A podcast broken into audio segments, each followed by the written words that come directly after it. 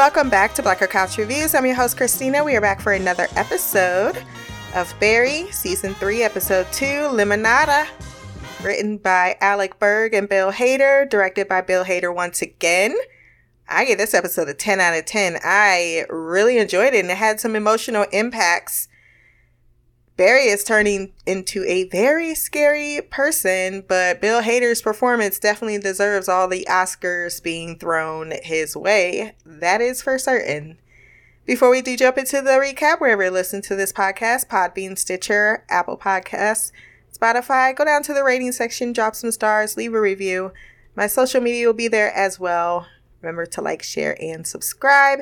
And if you want to send feedback on Barry or any other show that I'm doing, blackercouch at gmail.com. It begins with Barry picking up some food for his held hostage Gene in the boot of his car still. Hader understands angles. He understands giving you uh, the uh, full appreciation of the wide shot, even though nobody noticed that he opened his trunk and there's a man in there, but people can be very, I think it is an understatement how people can be so self absorbed in their own world, even when they're in public. He makes his way to Sally's set where she is coaching an editor on the breakup scene between her character and the other lead actress, Chloe, I believe is her name, who plays her daughter. She is very easily impressed with her ability to write. And I laughed out loud when Sally said, It comes naturally and honestly. Bullshit. As someone who writes, I can definitely give you two middle fingers to that idea. It's a miserable, time consuming,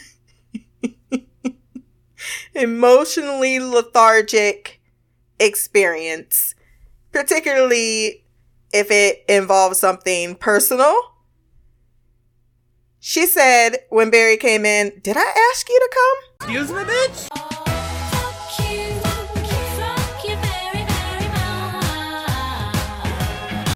He said, No, I'm an adult. I did it myself. but he excitedly announces he knows how to get Mr. Cousineau over the death of his girlfriend. Like it's just, just one of those things that you just need to get past. He wants her him to be cast in her new show.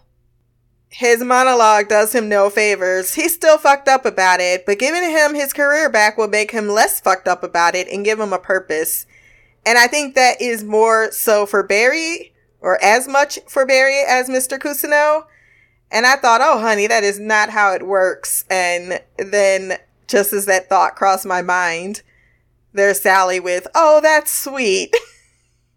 But she already tossed Gene's name out for a part, but casting said he sucked. And while she is the boss, she trusts that she hired the right people. And that's fair. And you also want to be impartial. But a bit part wouldn't harm anyone. A line or two, or absolutely no lines, an extra, I think she can make. Even though her argument sounded on the outside or, you know, on the surface level, like a legitimate argument. I'm like, you really couldn't get him just a, a side character in the corner that does absolutely nothing, like, you know, fill up a coffee machine or whatever. So I do think she is not even putting in an effort, nor does she want to. I think that's more apparent. What was offensive was her dismissal of him or even the desire to talk about this privately. Cause she goes and she's like, you talk to Gene and she kind of looks out to see if Gene's there. But the minute I saw my, my significant other come into my place of business, he didn't call first. He seems to be in a state because she's like, you seem a little manic. You are trying to make him seem as if he's being irrational when he actually just coming in and asking you a pretty basic question. All you had to do was take the time and courtesy of the consideration, even if it is still a no, just to know that, hey, this clearly means so much to you. I don't ask you for jack shit. You can at least give me five minutes of pondering or at least listening to the reasons why you may think that this is a good idea. So, of course, Barry loses his marbles. It's not her fault that he lost his marbles. He was already losing his marbles, but she has been, as I stated earlier, self absorbed in her own world so that she's not only ignoring, but exacerbating the issue. And then she dismisses him. And it's completely she's she should not have been oblivious at him blowing up, but because she's kept him so long as this neutered puppy, that she has no clue how to respond when he yells at her. Cause he says, cause she's like, we're saying the same thing. And he's right in that moment. It's like, I'm not an idiot. We are not saying the same thing. I have to do this to fucking live. Well, I've done all I can do. Her writer scrambled the fuck out of there cause shit got scary. But once again, you laughing in his face, even though I understand emotionally she was probably nervous cause she's never seen Barry really upset, particularly upset with her. He is in a manner that is violent and, but he wasn't violent towards her, which I think is a point. Not a huge one, but a point. Uh, cause the uh, lady said earlier he had her pinned up against the wall. Well, he certainly uh, approached her aggressively. But in this sense, it almost like, yeah, I need something from you. You've taken so much from me. How dare you?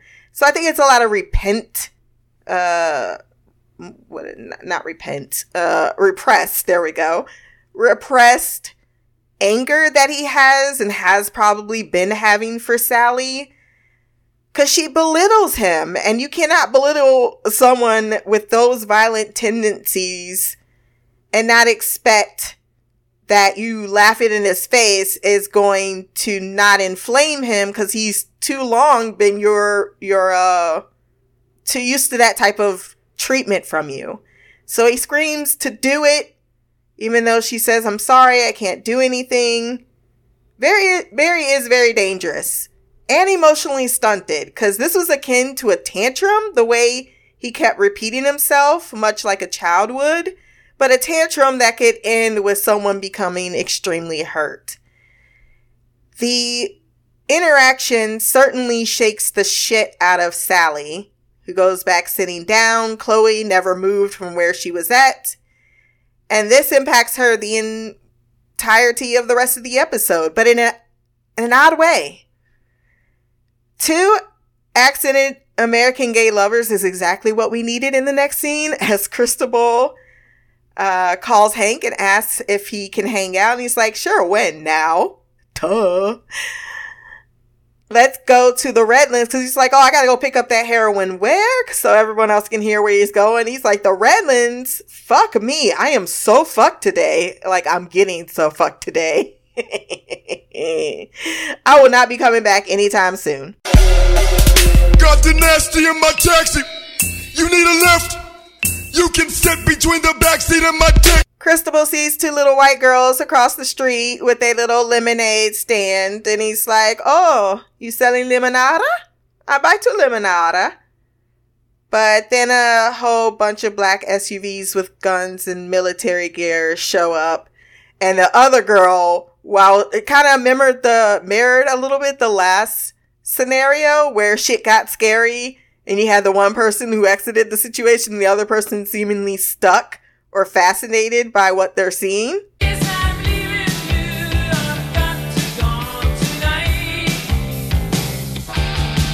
Then we get the laugh out loud classic scenario of pulling the door while I'm trying to unlock it, bendejo.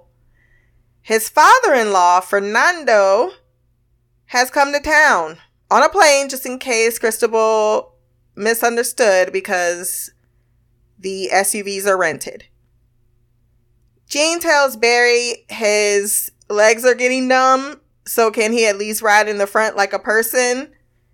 Maybe his legs being numb could be a symptom of a stroke. I don't know how the security guard did not hear that person in the back of his car, especially if he was to kick. He tells him plan B did not work out. And he's like, You don't have a fucking plan? He's like, Not really, but let me fucking help you. Allison's office, please. We've all had that where you're talking to someone else and then you get on the phone and you're like, in your professional voice. Everyone liked Barry, despite the fact that he walked out of his audition the last time, including the director whose name he still can't recall. But he just disappeared. He tries to get Gene work, but Allison shuts him down immediately, saying that asshole she will never work with. But he does get an audition role for himself in Laws of Humanity, which is a real show, as Sally points out all the time. Love the music and the way the next scene was shot. Cristobal watching his fellow compatriots wrestle and toss beer on each other while half naked in a manner that can only be described as provocative to his eyes.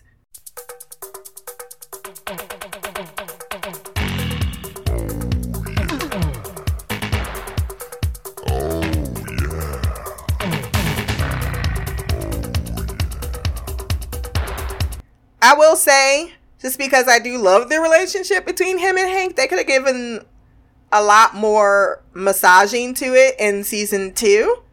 It felt very obvious it was going to go there eventually, but to to add a little bit of layer into it would be nice beforehand. But I'm glad we're already here, and there already seems to be some really good context between the two actors. Fernando was sent by his wife Elena, whom he has children with. Damn. He got uh, kids at home. Fernando is here to wipe out the Chechens so that they can control LA and he could take himself back to the missus. Sally is distracted while her co star Chloe is upset about the entire incident. Why do people love hearing salacious details or being involved in something or close to the proximity of some drama? And always make it about themselves. she wants to report it to HR, but technically, two adults yelling at each other isn't an HR violation, and he doesn't work here. And seriously, people yell at each other. I'm certainly not saying the scene itself, just because we know Barry and where he's coming from, and more of the the ins and outs of these two people to not be alarmed at you know to be to be a little bit more i should say more concerned about what this is and, and who he is. But quite frankly two people yelling at each other and the one that seems meaner than the other person even though you just watched her laugh in his face even though she wasn't comfortable. I, I mean this is more of an issue with your boss. Like, hey, if you are going to have your boyfriend show up and you two might get into it, can you take your shit privately? And then the one girl over there being like, did she hit him? Or did he hit her? And her kind of wanting her to be hit.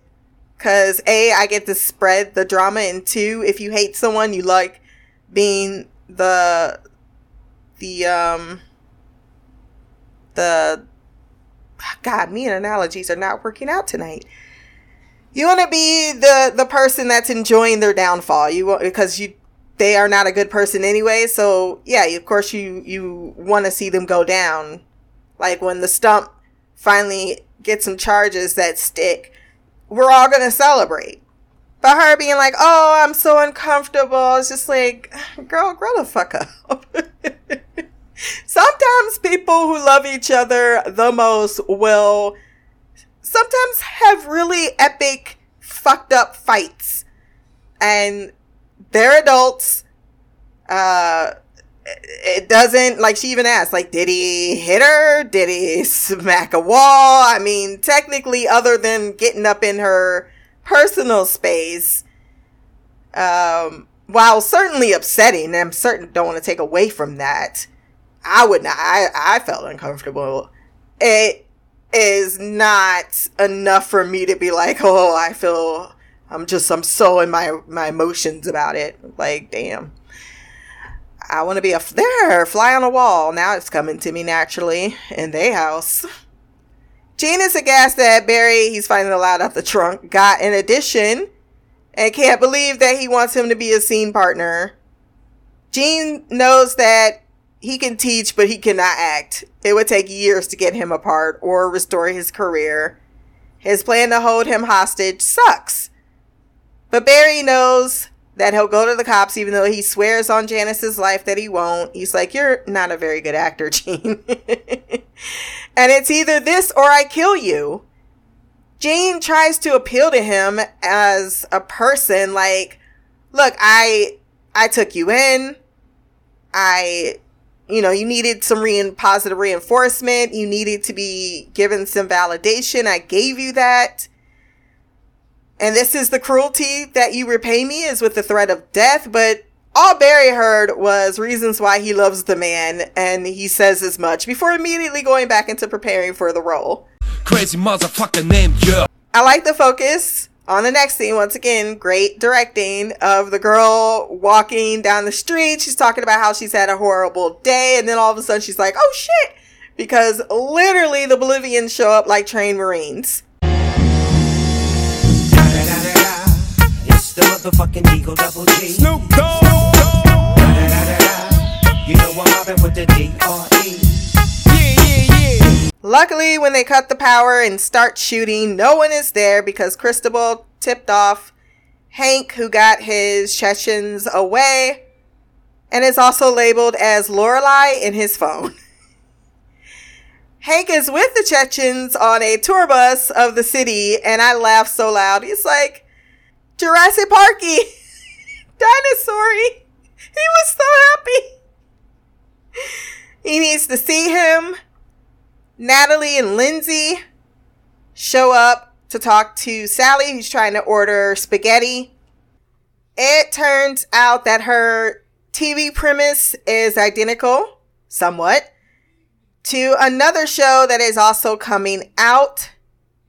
Natalie immediately realizes that she's angry and gets behind her, even though she can't help her own excitement. Like, hey, this is kind of good news because even though this is cute and I like it, your premiere is going to get bumped up. It's going to be uh, premiering on Thursday, but you must do a press junket, which is going to start tomorrow. She can't deal with any of this because she needs to go find spaghetti. Barry goes to his audition and reads for his part. Then, once the man who lost his wife with no lines cast as Gene, even going so far as to go into a monologue that impresses but what's really sad is that he can only mimic or ape the emotions of others that he lacks. So he uses Gene's own words to convey his argument and it ends up working. Hank, so worried about Cristobal, is happy to see him. However, Hank is told to run because Fernando is the head of all of the Bolivians and he brought the Elite Four Squad, and y'all don't stand a chance. I've seen your training, and the best of you were murdered by Barry. For his own safety, he breaks up with him. Please don't go. Don't go. I'm begging you to stay. Goodbye, Enriquito, which means little Enrique or inquisitive and inventive person. This whole two minutes afterwards, I was in stitches. the footsteps. I was like, damn, he walking real far. then he got his car with his podcast on blast. And the whole time Hank's at the door looking longingly. oh. Then we go to Sally, who immediately is in apologetic mode, has completely tossed aside everything that means anything important to her because Barry yelled at her. She's got beer out for him. She's replaced his controller. She's got dinner, spaghetti made. And it's actually sad because it feels like she is um backsliding in a way. Uh, going into remission. That's not the right word. Uh, she is reacting in the same way she was her last abusive relationship, where, and there is a line that she puts out there that was brought up this episode about she lived for the apologies. So is this part of, and this is kind of what I was saying earlier with her even going to the, the hotel room is there a part of her that's attracted to the violence? Like that is what attracts her to a relationship. Otherwise, she's not into it because she was all about being romantic and supportive. Only if he's abusive. Only if he treats her less than. Barry calls her their arguments forgotten now that he and Gene have a part. That is clean and rad and beautiful, bro. That's what they told him. She's like, they never say things like that. But the minute Barry is done fighting, that makes her even more like all over him. Cause now he's completely indifferent to her. Like he calls her like the thing never happened. That's even scarier. That he can just brush it off and she's all ready to talk about it. And, and cause she wants that, that, that dramatic relationship. She wants that tit for tat, that little bit of messed up psychopathy behind it. That might mean she's a great match for Barry, but as much as she is that psychologically fucked up, I don't I think murder still is is a line. That's a different category. And then you not only murdering someone but murdering your teacher's girlfriend, who I did actually know. Not to mention we're we keep forgetting even though he didn't murder him, we keep forgetting about the one guy we started off, Ryan, I think was his name in the series. A man who lost a son. Barry's killed a lot of people. I mean, he, we don't actually know his body count. Uh, Fuches is, Fuches is truly far more evil because he just manipulated this person at their lowest into believing that they're out killing bad people. But Barry, once he realized that his life was a lie, I think that's he can. That's when he had the chance to not, uh, or he says, "I don't live it anymore," but clearly that's not the case. Barry or Gene has escaped on foot, and Barry goes looking for him. the two women that were like, "Why are we breaking up?" It's your dogs, and you see all these dogs going after Gene, trying to jump over a fence, and then one of them just stays with him. He tries to get a taxi, but Barry collides with the taxi driver, or was that just a regular? I don't know. That was weird. It was filmed. Uh, maybe I was I looked away and missed something. But he does get home, and as soon as he gets to Leo's, he asks him, Call 911 now! However, Barry is already there with Leo and his son. It's like, oh, it looks like anything happened. Oh, we were rehearsing a scene. As Gene sits down, he knows. He knows this is a man who has murdered people, two that he knows of. And here he is sitting casually on his couch. He tells him, Look, I got you a part. I got my part. That's exciting, right? However, if you don't enjoy the second life, I will kill your son and your grandson. And the minute he nods and says, I understand that, because I can't imagine how Gene feels right now. Like, I have let a psychopath, not only in my business, in my personal life, now he is, he already killed the love of my life, and now he's threatening to kill the only other two people whom I love. And then he turns around, gets emotional, and says, I love you, Mr. Cousineau. Do you love me? What the hell did you just say? Terrified, he can only nod, but then makes him say it and asks if he can say it again after he does.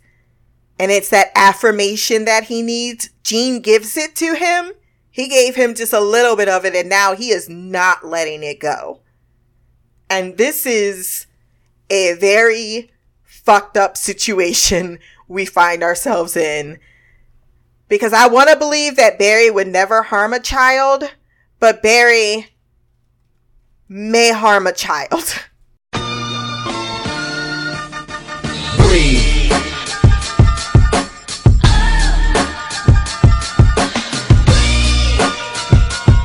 Oh, don't do it. Yeah, yeah. Oh my god. What a really great episode of television. I cannot wait to see how this journey unfolds. We have the comedy from Cristobal and No Hank, but there's also this uh the sweet romanticism romanticism about the two of them that I enjoy, and then you have this very other situation that's just um uh equal parts horrifying as it is compelling to watch. And that is going to conclude our podcast for this week. If you want to send feedback, blackercouch at gmail.com. Until the next time, peace, hair grease, and blacker magic.